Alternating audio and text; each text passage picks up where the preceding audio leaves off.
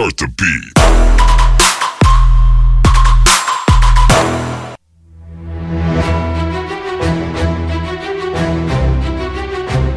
Hey, what's going on, family? What's going on, friends? Welcome to Isaiah 61 Exploits.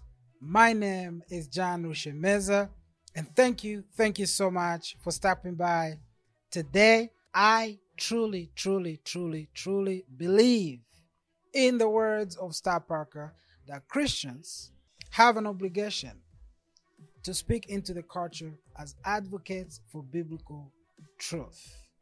And I believe that after we have preached the gospel of Jesus Christ, after we have announced the kingdom of God, after we have told people around us that God is real, Jesus came, and he died for the sins of the world, that Jesus is the answer they are looking for. After we have told people this, and after they have embraced the gospel of Jesus Christ, after they have encountered the mercy and grace of God, and after they have surrendered their will to the lordship of Christ, we are supposed to equip them.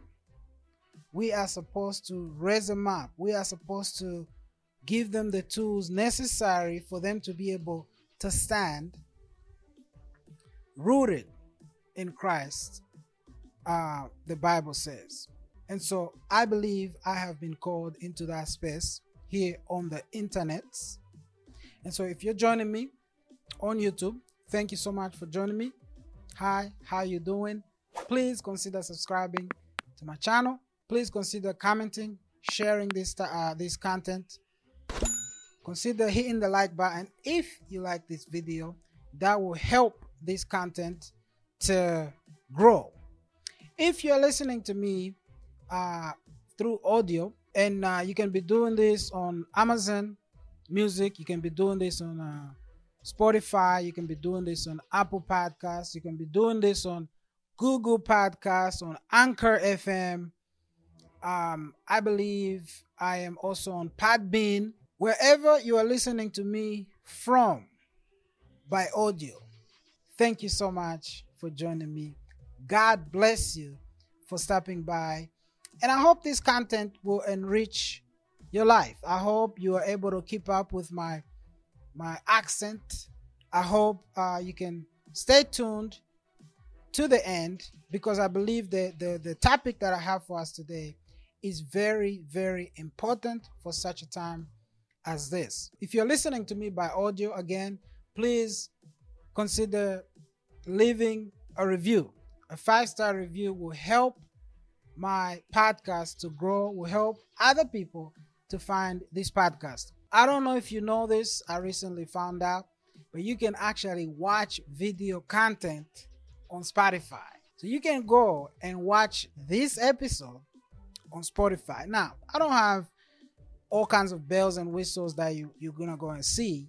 So, but if you wanna see me talk, if you wanna know what I look like, if you wanna see me talk, if you wanna watch, you know, some people like to watch video. I know I do. Go and watch me on Spotify or on YouTube or on Facebook. Anyways, today I have a subject for us. This is something that I want to do because I believe that this needs to be exposed.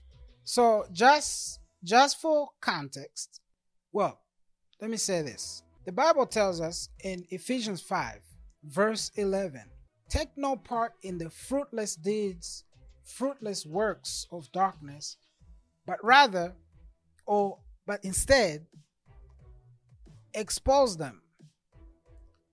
Our job as believers is to take no part, but to expose the fruitless deeds of darkness.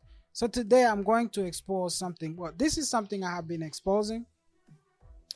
I'm sure some people are starting to think that I'm even obsessed with this, but that's for good reason. I might sound obsessed about this, but it's for good reason. Trust me. And I believe that this is the premier issue of our time. I believe it is through this, or the laws that will be enacted because of this gender ideology, that they will end up forcing believers and people that believe in the Bible, people that believe in reality, people that reject postmodernism, people that reject relativism. They will force us underground. They will shut us down. They'll close our businesses. They'll close our churches. They'll close our organization. And they will force us to go underground. They will force us to operate illegally in this country and around the world. How are they going to do it? It is through this ideology. Maybe they don't do it with this ideology. They don't succeed. But they enact laws under our noses, under the guise of equality and under the guise of helping and saving lives, okay? Under the guise of inclusion and diversity and all this stuff, they'll enact laws that will be used sooner or later to make life hard for Christians. Now, on the one hand, I think some Christians need life to be harder because we're too comfortable, right? But on the other hand, that doesn't mean we should stand back and let the enemy just march through. We have to stand in his way. That's what the Bible means when it says, have nothing to do with the fruitless deeds of darkness, but rather expose them. Have nothing to do with them, but that doesn't mean you say nothing.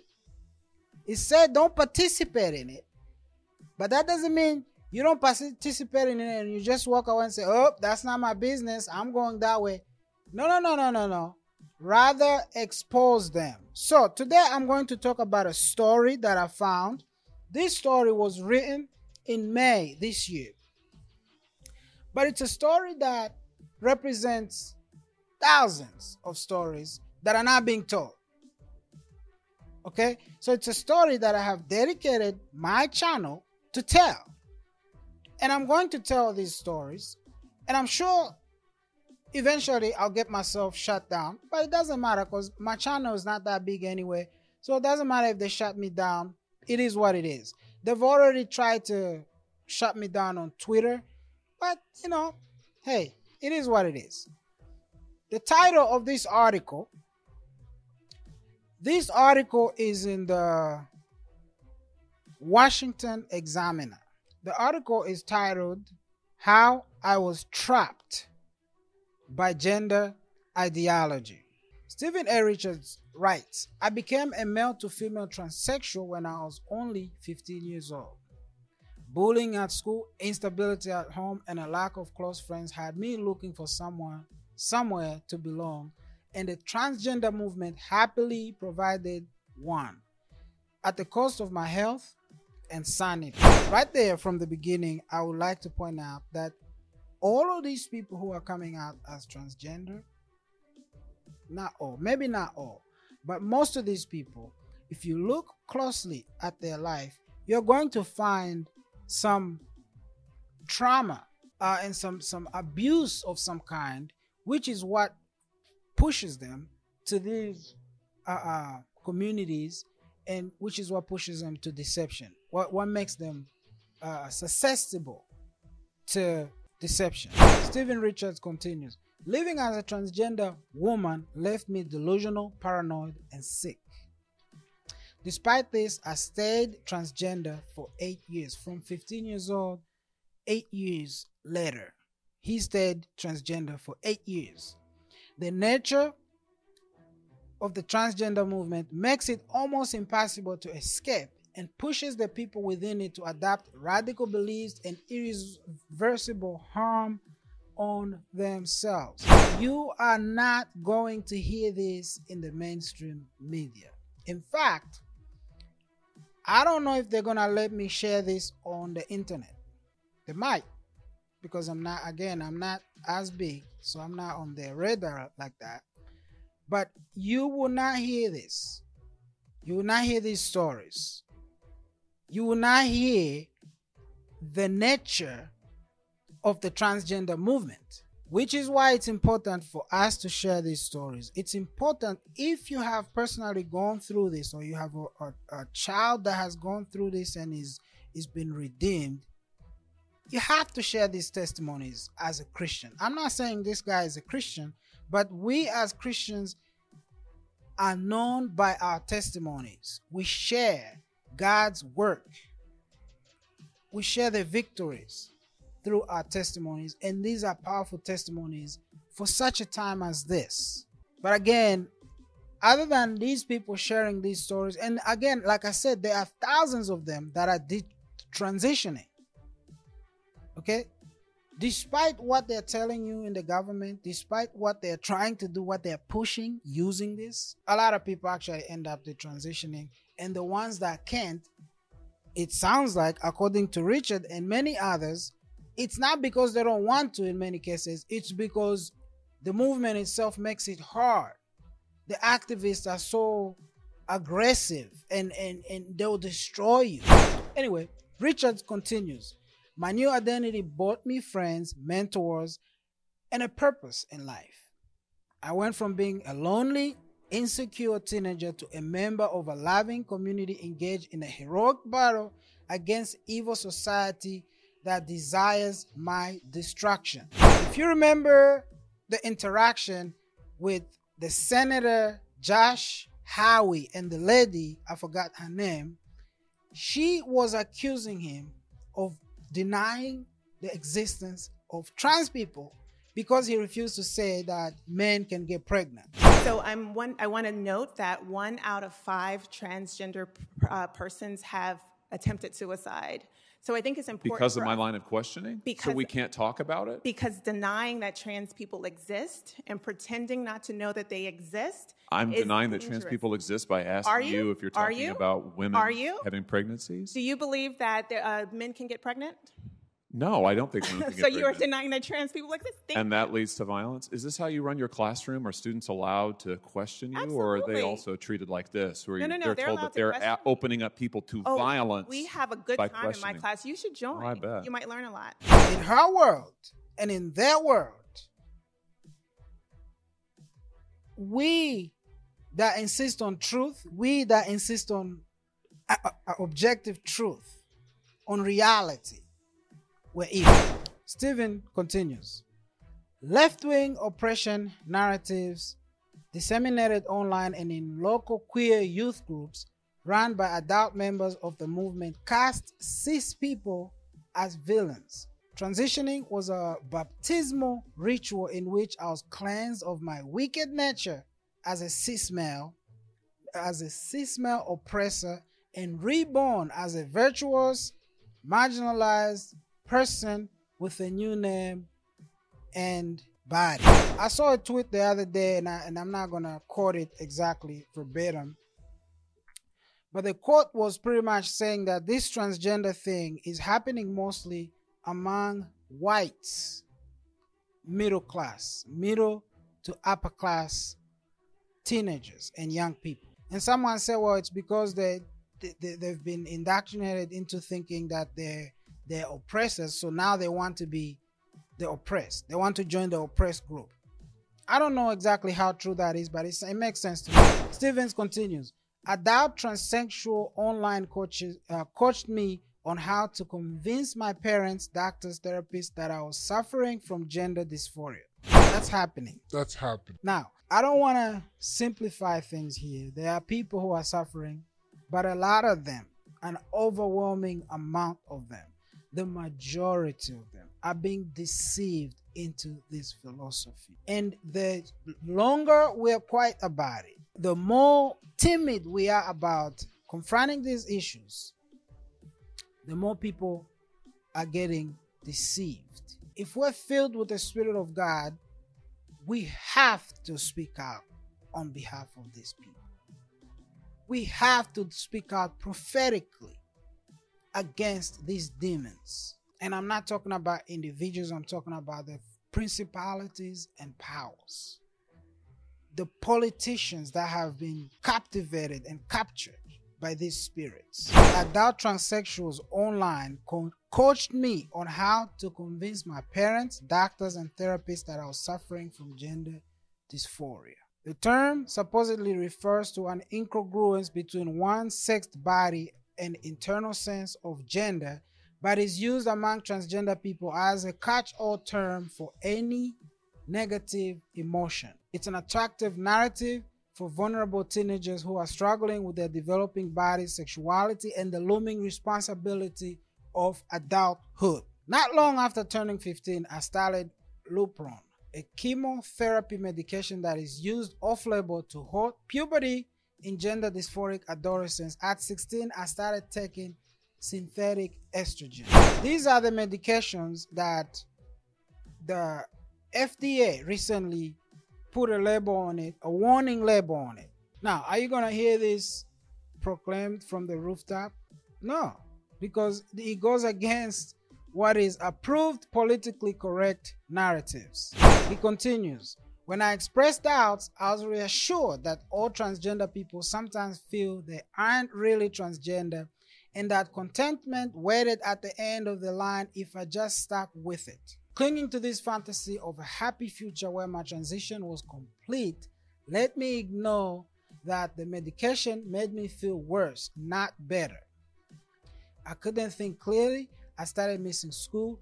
I developed chronic migraines. My bones ached. I became suicidal. I barely scraped up enough credits to graduate from high school. I just want to stop here and say, if you are a parent and well, first of all, I want to say that when your kids go to the schools, to the public schools, the school can begin this process without your consent. A lot of the schools, not all the schools yet, even though eventually it will be, but a lot of the schools that are government funded, and increasingly this is going to be the stipulation. If you want to receive funding from the government, if you want to receive support from the government, if you want to get the grants and things of that nature from the government, you're going to have to implement these rules, because remember, in their vision is to protect trans people, is to save their life, because the alternative is if you refuse to affirm them, they then could kill themselves. So they can begin this process without your consent. But here's the thing. If you find out, or if you are somehow fortunate to be part of the process, please do not put your kids on this. Now, eventually, they're going to start taking kids away when parents refuse to affirm them. But so what? I'm not going to. Remember, the Bible says clearly, it says it right here in Ephesians 5. Take no part in the unfruitful works of darkness, but instead expose them. We have to expose this. Have nothing to do with the fruitless deeds of darkness, but rather expose them. Stephen continues, the community explained away these negative treatments. Remember, the medication, there were doubts because the medication was not working the way they told him it was going to work.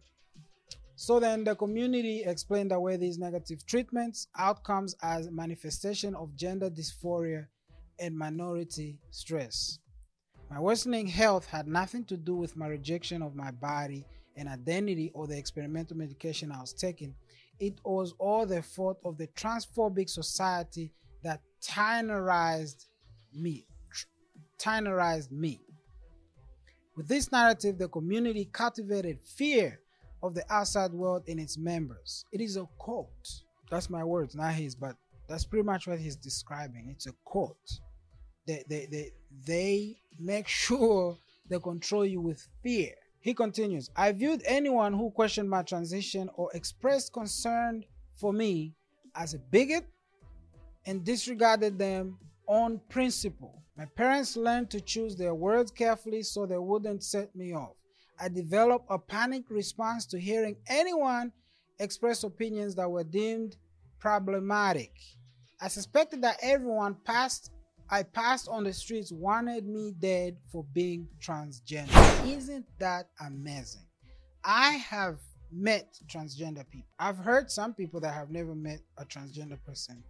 But in this day and age, I think you have, you just don't know. All I'm saying is A lot of the people I've met all behave that way. They're highly suspicious. They're highly sensitive. And anything you say, if you're not worshiping at their feet, pretty much, they lash out. Most of them, not all of them. There's a lot of them too that are also very kind and that would just like to be left alone. But the majority of the young ones today, yeah. At 19, the delusion became unattainable. I was miserable and getting worse. However, ending my transition would mean my body masculinizing, and that idea terrified me. I didn't want to become one of the monstrous cis male I feared so much, or to lose my friends and my purpose. Maybe I rationalized it wasn't that my transition wasn't working, I just hadn't gone far enough. A hopeless life up to this point. What purpose exactly? The purpose here was to be something he is not. That's very sad. That's very sad that society is afraid to tell people that, bro, sis, that's not who you are. Stephen continues, hoping it will relieve my distress, I went to my doctor and said I wanted an osteotomy. I don't know if that's how you say the word. To have my testicles removed. I needed 2 letters from specialists to get the procedure covered by insurance. My doctor wrote one immediately. She then referred me to a psychiatrist associated with her clinic who wrote the other after a single meeting. These are doctors who took an oath to first do no harm.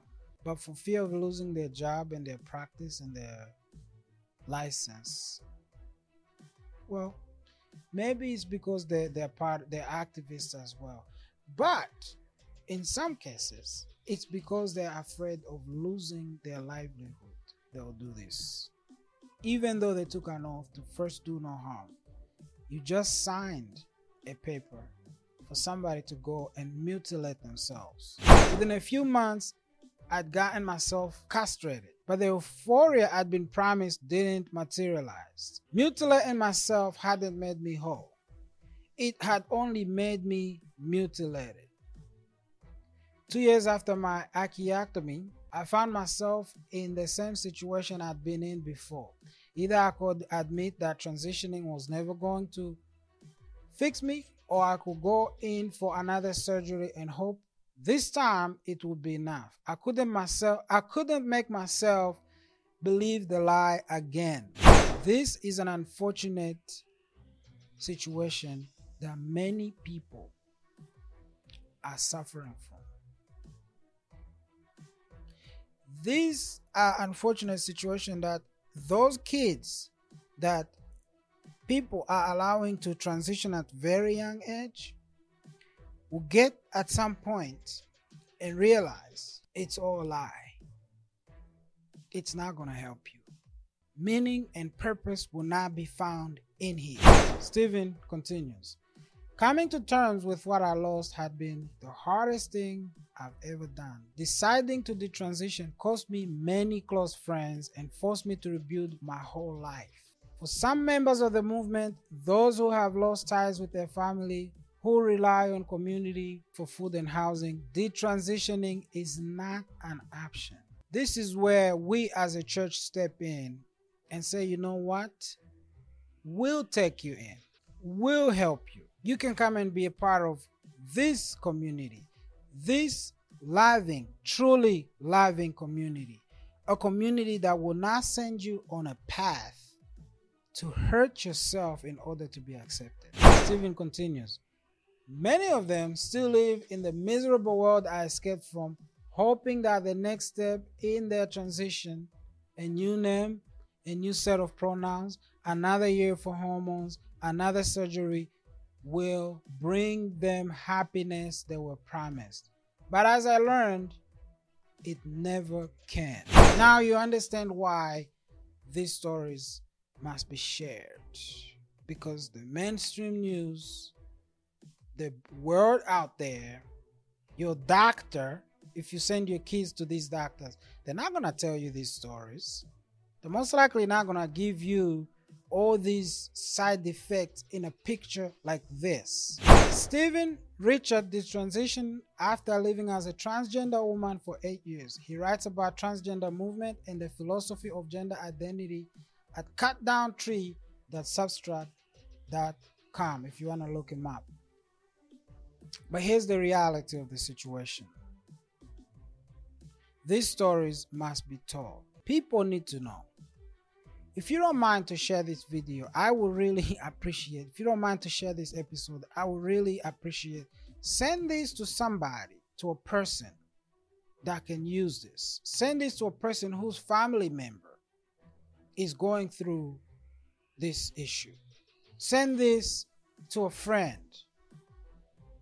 Put this on your own social media. Maybe somebody on there wants to hear this message. Make sure you tell them that Jesus is the only answer. It's the only true answer. The thief comes to steal, kill, and to destroy. The thief is disguised as a loving movement. This thief is disguised as these philosophies of the world. But all they're coming to do is to kill, steal, and destroy. That's all they're coming to do. But Jesus said, I have come that you may have life and have it more abundantly. Jesus is the answer. Jesus is the healer. Jesus is your way out. In Luke 4:18, 18 and 19, which is kind of Jesus reading the scroll of Isaiah the prophet, and quoting Isaiah 61, which is where I got the name for this particular channel. So Jesus quoted in Luke 4:18, and he says this: the Spirit of the Sovereign Lord is upon me, because the Lord has anointed me to proclaim good news to the poor. He has sent me to proclaim liberty to the captives and the recovering of sight to the blind, and to set at liberty those who are oppressed, and to proclaim the year of the Lord's favor. Jesus has come, and after he ascended back to heaven, he left us his Spirit. So we who are children of God, who are saved, we're also filled with the same Spirit, and we also have been anointed to proclaim the good news to the poor. So my job is to proclaim this good news to you, the good news that the one that has the answer that you're looking for is Jesus. He doesn't just have the answer. He is the answer. He came and died for our sins. You have to understand that you are sinful, you are a sinner, and we're all sinners in need of a Savior. You have to understand that there's no meaning outside of God, outside of Christ, outside of Jesus. The Bible also said that He himself, Jesus, said that I am the way, the truth, and the life, and no one can come through the Father except through me. All these things, these medications, these movements, they're all promising salvation.